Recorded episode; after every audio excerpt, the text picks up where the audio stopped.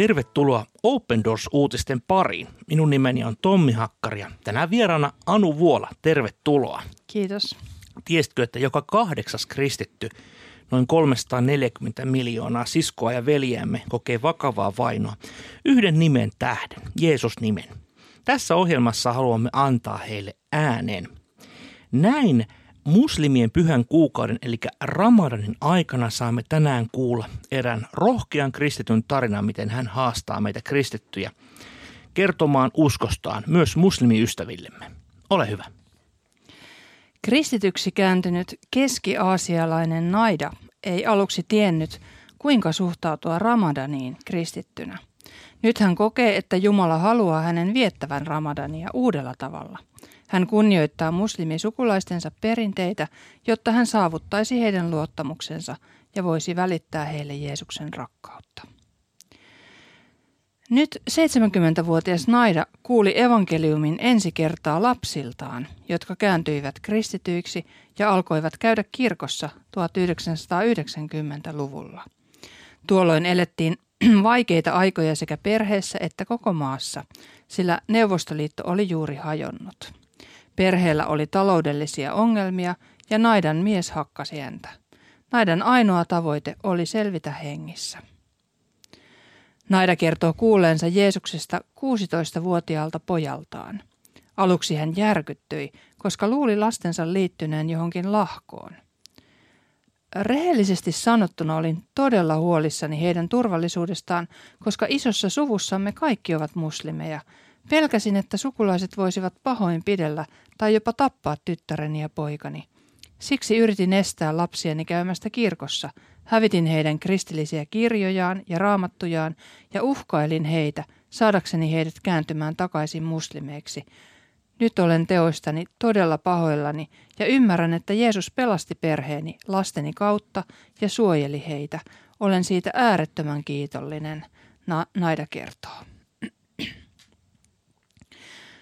Vuoden 2009 aikoihin Naidan terveys romahti yllättäen. Hän kävi useilla lääkäreillä ja vastaanotoilla, kokeili eri hoitomuotoja ja lääkkeitä, mutta mikään ei auttanut.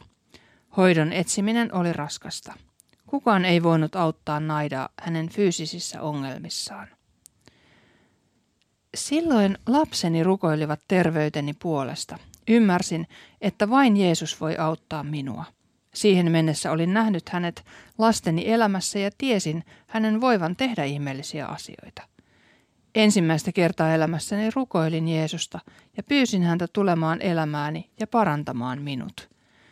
Sen jälkeen elämäni on muuttunut täysin. Lääkärit hämmästelivät, kun terveyteni koheni nopeasti. Koin myös henkistä ja hengellistä parantumista, Naida kertoo.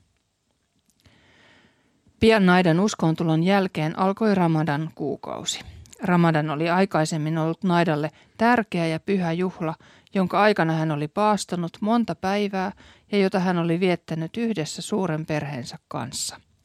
He olivat käyneet naapureiden ja sukulaisten luona ja kutsuneet itse vieraita kylään.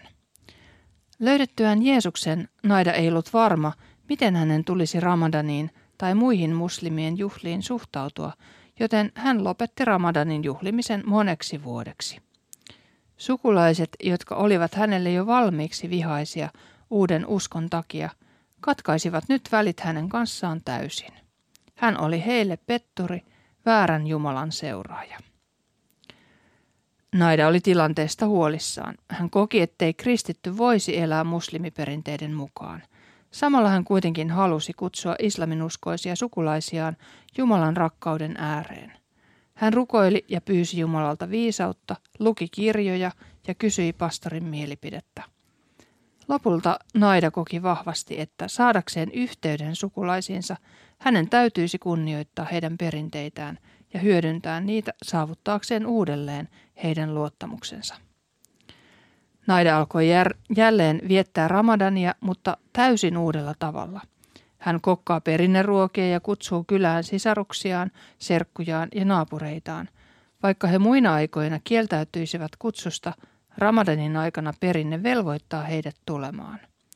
Ramadania viettämällä Naida osoittaa kunnioitusta sukulaistensa tunteita, perinteitä ja arvoja kohtaan ja se on koskettanut heitä. Samalla hän voi kertoa heille evankeliumia. Tämä on osoittautunut hyväksi ja tehokkaaksi tavaksi osoittaa muslimeille Jeesuksen rakkautta. Vuoden 2020 Ramadan poikkesi tavanomaisesta koronarajoitusten vuoksi ja näin saattaa olla tänäkin vuonna. Naidan kotimaassa rajoitukset ovat olleet hyvin tiukkoja ja Ramadanin vietto isolla joukolla oli vuonna 2020 kielletty. Naida kuitenkin valmisti ruuat, kutsui kotiinsa yhden muslimiystävänsä ja keskusteli tämän kanssa Jeesuksesta. Olipas mielenkiintoinen tarina Keski-Aasiasta. Keski-Aasia on ehkä meille suomalaisille hieman tuntemattomampi alue ja tämä isohko aluehan käsittää seuraavat valtiot, kuten Kazakstan, Kirgisia, Tatsikistan, Turkmenistan ja Uzbekistan. Näissä maissa, näissä niin kuin entisissä Neuvostoliiton alusmaista tai Neuvostoliittoon kuuluvissa maissa, niin näissä on hyvin, hyvin vahva tämmöinen muslimi-identiteetti ja hyvin vaikeaa elää kristittynä. Ja näiden maiden oikeastaan semmoinen vainojen näkökulmasta erityispiirre on se, että siellä on melko vahva tämmöinen valvontakoneisto ja hallitus ja poliisi ovat hyvin selvillä, mitä kansalaisille kuuluu ja, ja he myöskin sitten tekevät kristittyjen elämästä usein hyvin vaikeaa. Mutta jos palaamme tähän Ramadanin viettoon, niin aloitetaan ihan siitä, että, että Naida itse sai tulla uskoon omien lastensa todistusten kautta. Aivan mielettömän upea upea tarina siitä. Ja, ja hän kertoi ihan rehellisesti, että itse asiassa hän oli hyvin huolissa, että mihinkä ihmeen lahkoon te olette liittyneet. Mm, tämä on kyllä, tämä on hieno, hieno tarina ja, ja just nämä, että siinä ei ollut vain yksi lapsi, vaan useampi, että sisaruksilla oli varmasti toisistaan tukea, tukea tässä tilanteessa, kun äitikään ei sitten ymmärrä. Ja Kyllä. mitä kaikkea vaikeuksia ovat sitten ehkä kokeneetkaan sitten oikeasti, mitä tämä naidakin on pelän, pelännyt, ei ehkä niin pahaksi mennyt sitten, kun ei tässä kerrota sitä ainakaan, mutta, mutta ei varmasti ole helppoa olla mm. nuori kristitty. Kyllä. Turvallisuus, huoli turvallisuudesta niin kuin tässä naidankin tilanteessa oli juuri tästä niin kuin suvusta. Hänhän itse vähän niin kuin sivulauseessa kertoo, että hänen oma mies hakkasi häntä. Kyseessä on varsinkin siihen maailman aikaan hyvin maskuliininen kulttuuri, missä, missä perheväkivalta on äärimmäisen yleistä. Ja hän varmasti aidostikin pelkäsi, että hänen sukulaismiehillä on ikään kuin oikeus pahoinpidellä hänen omat lapsensa, koska he ovat kääntyneet ikään kuin väärään uskoon, eli löytäneet Jeesuksen elämäänsä. Ja niinpä Naidakin sitten, joka selvästi tämän tekstin pohjalta nyt ehkä vaikutti vähän välinpitämättömältä, niin kuin ehkä siihen aikaan. Jos ajatellaan 90-lukua näissä maissa, niin eh, se oli kuitenkin ollut sosialistisia tasavaltoja. Siellä se uskonto ei ollut siinä vaiheessa kovinkaan dominoiva. Se oli ehkä tämmöistä kulttuurista äh, tota niin, uskonnollisuutta, niin hän kuitenkin yritti estää sitä. Piilotti raamattuja ja näin. Ja hän oli itse siis tietyllä tavalla vainoja. Mm, niin, kyllä. Tämä on tosiaan tarina siitä, miten vainoista tulee, tai vainoista tulee sitten tietyllä tavalla vainottu. Joo. Kyllä. Ja mikä muutti sitten Naidan elämään oli tämä 2009 tapahtunut sairastuminen. terveys romahti yllättäen ja hän etsi apua lääkäreiltä ja eri paikoista, mutta hän sitten sai avun suoraan Jumalalta rukouksen kautta, kun Jeesus sai häntä pe- niin kuin parantaa ja pelastaa. Ja sitten hän, hänen, hänen oli ikään kuin pakko, pakko kääntyä Jeesuksen puoleen ja hän sai antaa elämänsä Jeesukselle ja sai ala, lähteä elämään kristityn elämää. Hieno, hieno kertomus kyllä ja näitä tarinoita onneksi saamme myös lukea usein. Mm. Mm-hmm. Että, että ei pelkästään, pelkästään ole sitä, sitä vainoa ja kärsimystä. Mutta jos ajatellaan tähän Ramadaniin, niin miten nuori uskova ensin sanoi, että ei voi viettää Ramadania – tämä on niin kuin väärän, väärän Jumalan palvelemista. Ja sitten yhtäkkiä hän keksikin, että hei, että kyllähän minä kristittynä voin juhlia Ramadania ja kunnioittaa toisen uskoa ja tuoda Ramadan aikana Jeesusta esille. Mm. Minusta tässä on erittäin paljon opittavaa myös meille suomalaisille. Mm, kyllä.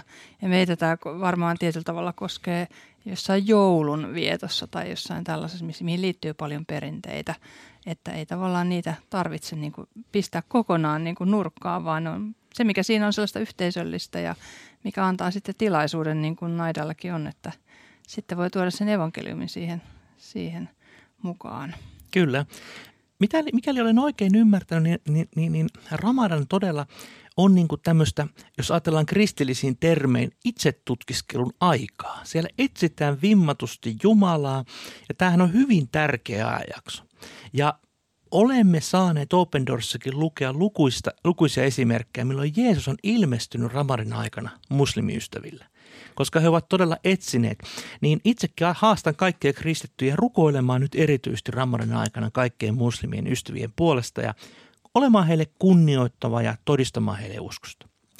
Rukoillaan vielä loppuun ää, niin naidan kuin kaikkien hänen kanssa samassa asemassa olevien ihmisten kanssa. Rakas taivaallinen isämme, näet todella naidan Keski-Aasiassa ja nämä Ramadanin kulttuuriset piirteet. Näet todella, että se aiheuttaa paljon vaikeuksiakin kristityille, mutta näet myöskin nämä mahdollisuudet. Herra, pyydetään, että että rohkeasti nämä ystävät saisivat todistaa uskostaan ja rohkeasti olla viemässä sitä ilosanomaa muslimiystävilleen, niin Keski-Aasiassa kuin täällä meillä Suomessakin. Pyydetään, että tämä Ramadan saisi olla mahdollisimman monelle, monelle muslimille semmoinen oikein syvällisen totuuden etsimisen aika ja Jeesus, sinä voisit ilmestyä heille tämän kuukauden aikana. Tätä pyydetään Jeesus sinun nimessä.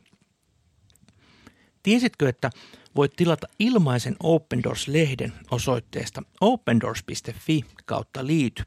Ja sen lehden mukana tulee rukouskalenteri, jossa on jokaiselle päivälle oma rukousaihe. Tämä sama rukousaihe löytyy myöskin netistä ja Facebookista ja haastankin sinua rukoilemaan joka päivä vainottujen kristittyjen puolesta. Me kuulemme ensi viikolla uusin aiheen. Moi moi!